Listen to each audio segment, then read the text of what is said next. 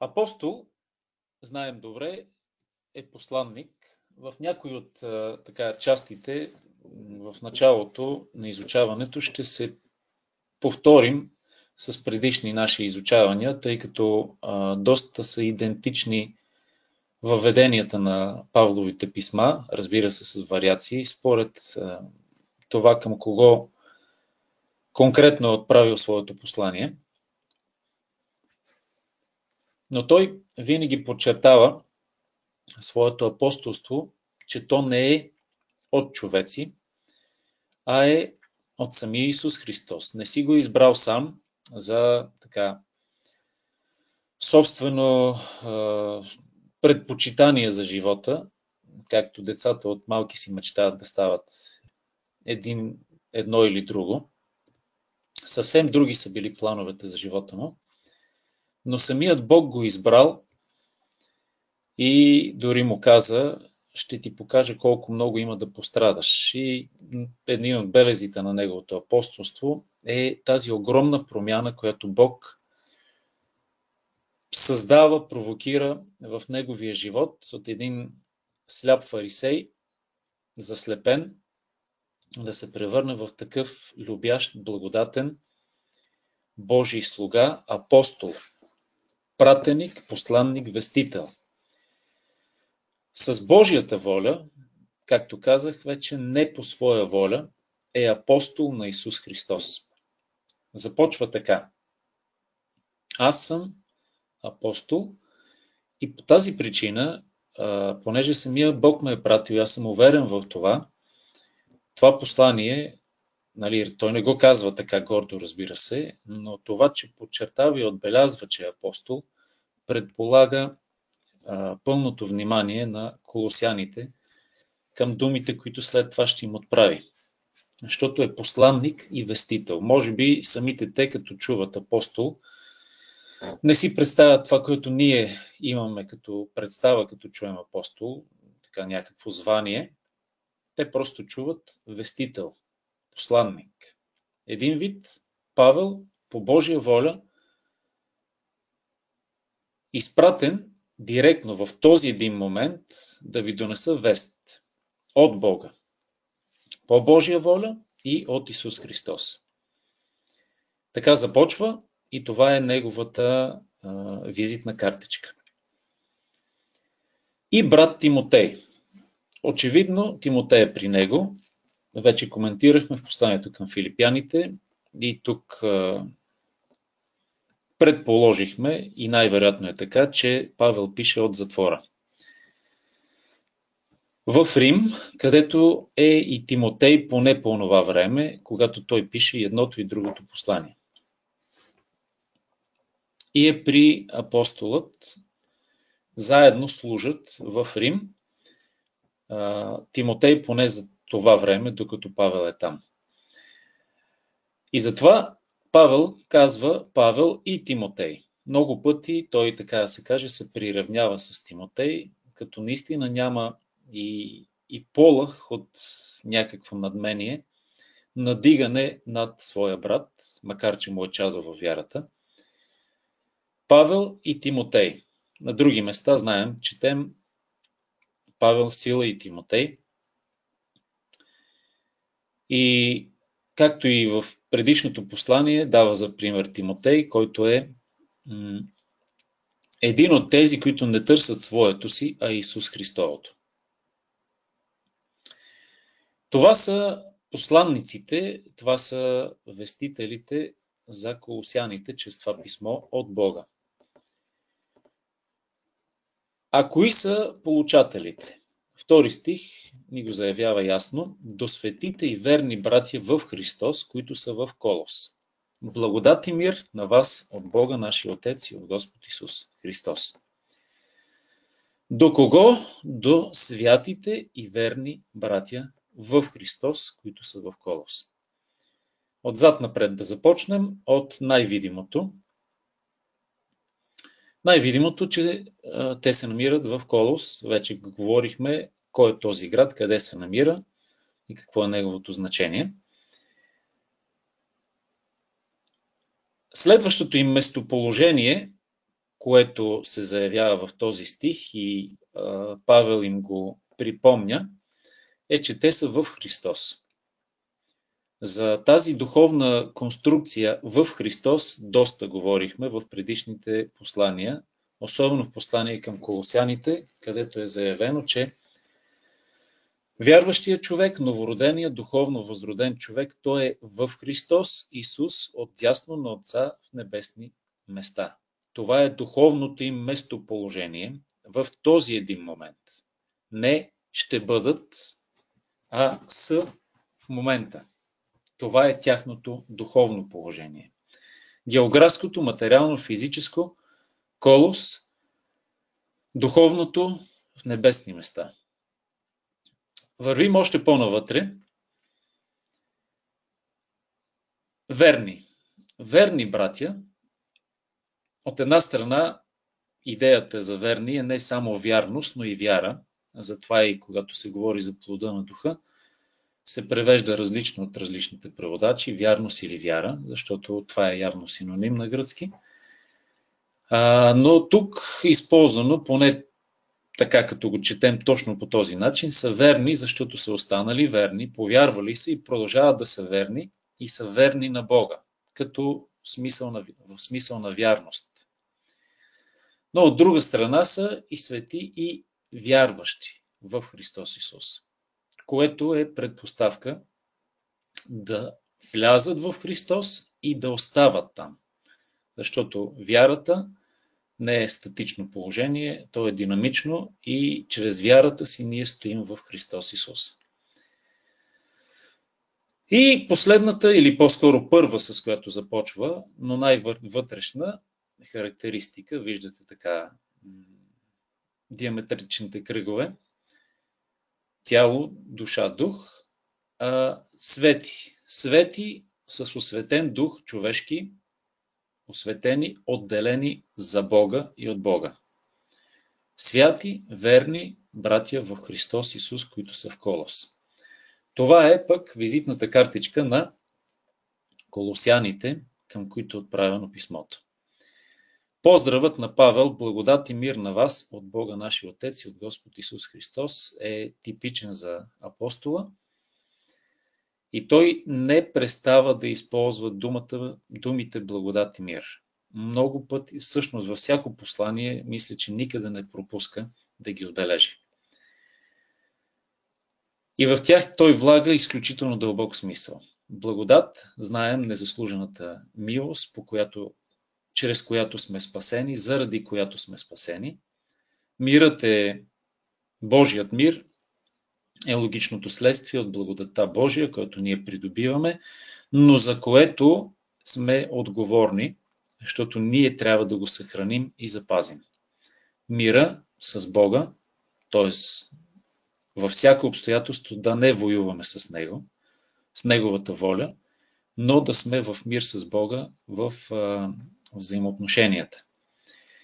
И оттам вече и Божият мир, който нито един човешки ум не може да схване, седми стих на последната глава на Филипяните, ще пази сърцата и мислите в Христос. Това е мира, за който обаче имаме отговорност да съхраним. Той е от Бога нашия Отец и от Господ Исус Христос. Още едно потвърждение за пореден път за равенството на Господ Исус и Отец. Като а, трите лица на тройцата. Две, две от трите лица на тройцата. Благодарим на Бога, Отец на нашия Господ Исус Христос, като се молим за вас. Трети и четвърти стих. Понеже чухме за вашата вяра в Христос Исус, за любовта ви към всички светии.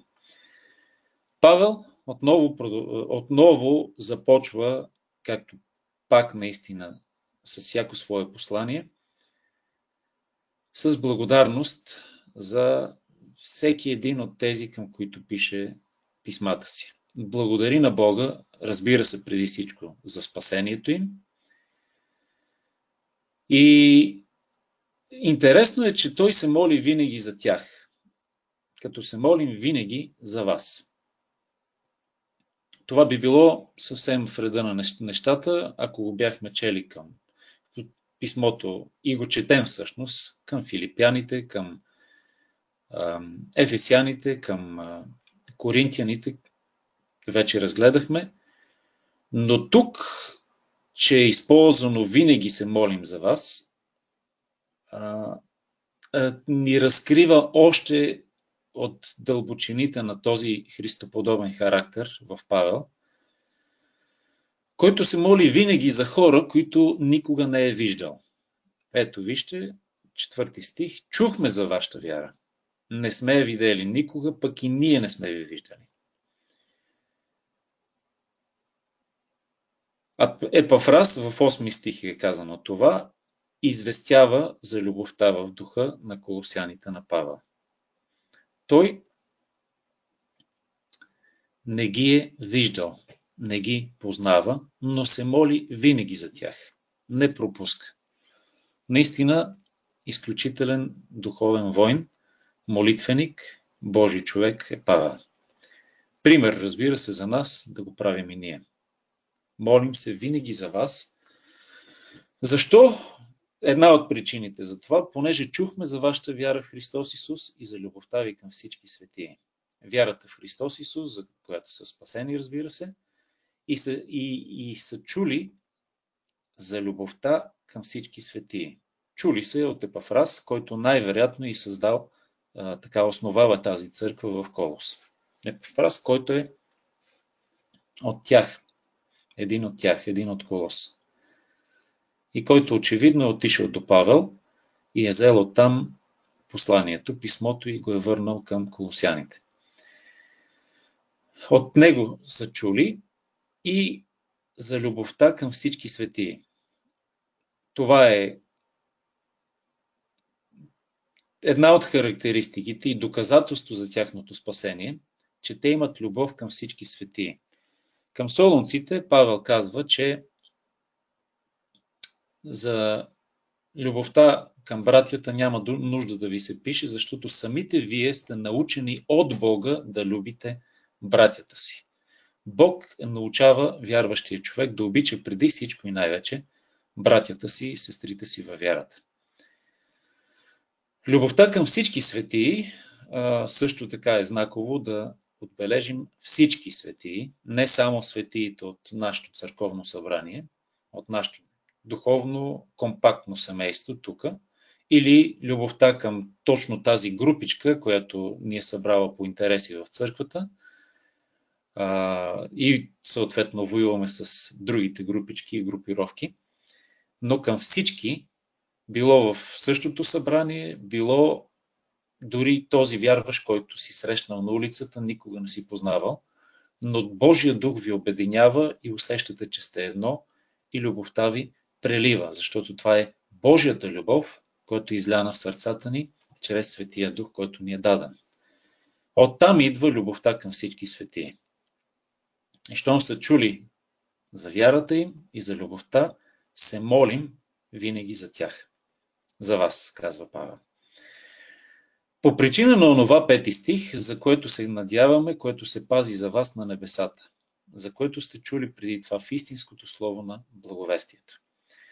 Какво, този стих с какво се свързва? За любовта към всички светии ли е причината, за което се надяваме? Т.е. причината да за любовта към всички светии ли е това, за което се надяват и се пази за тях на небесата?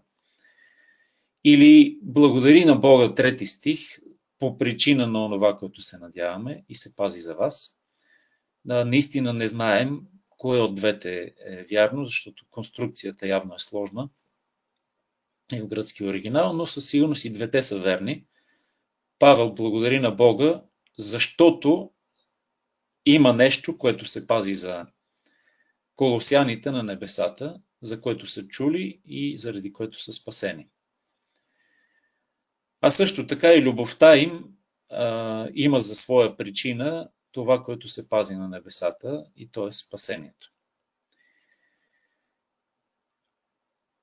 Пети стих също има два елемента, които са интересни, ще отбележим. Първо, надеждата. И тук в четвърти и пети стих наистина се отбелязват отново трите основни как да ги наречем, не знам, може би добродетели на християнската вяра, вяра, надежда и любов. Вяра, любов и случай. И така в пети стих надежда.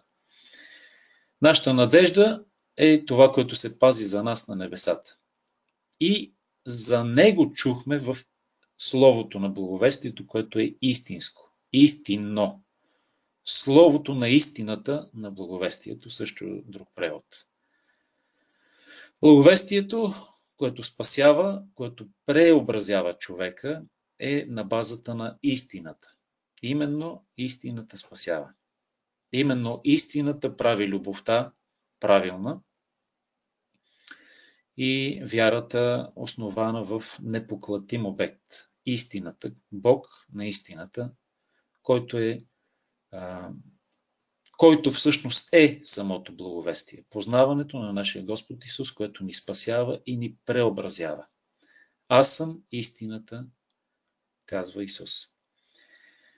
Което дойде до вас, както по то принася плод, благовестието, и расте в целия свят, така и между вас, от деня, когато чухте и наистина познахте Божията благодат. Или познахте в истина Божията благодат. Благовестието дойде до тях и то принася плод и расте. Наистина в целия свят се случва това, защото а, по това време експанзията на християнството, на Христовото учение е огромна, още повече, че стъпва на места, където никога под никаква форма не е проповядвано и не е било известно. И навсякъде Бог дава хора, които се присъединяват към църквата Христова, и има голяма реколта в първите години, десетилетия на, на църквата Христова. И затова дава плод и расте в целия свят, казва Павел, като ги насърчава, че не е само между, между тях, но и в целия свят, това, което се случва при вас, и затова ги насърчават да благовестват. Така, при нас е плод и сред вас, от момента, в който го чухте и познахте, че благодата Божия и благовестието е в истина. Приехте истината. Вие сте я научили, седми стих, от съработника Епафрас, който за нас е верен Христов служител.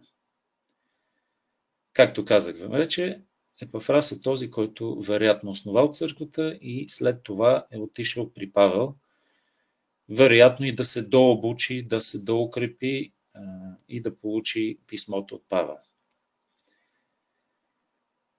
Самият Епафрас в осми стих, с което завършваме, е известил на Тимотей и на Павел за любовта на колосяните в духа. А, тук, понеже посланието е изключително христоцентрично, което и ще видим по-нататък в главите, е единственото споменаване на духа. Любовта е в духа. Това е доста смиряващо и за нас, да не си мислим, че сме станали много любящи и че по естество сме толкова добри. Някои християни така и не разбират огромната промяна, която Бог е създал, защото си мислят, че са били същите и преди. А всъщност любовта и тази промяна, която е на базата на любов, е в духа и е плод на Божия дух. Нека да завършим с това. Господ да ни благослови. Успяхме да минем първите осем стиха. Ще продължим с молитвата на апостола за колосяните. Да даде Господ живот здраве. И утре. Благодатен ден днес.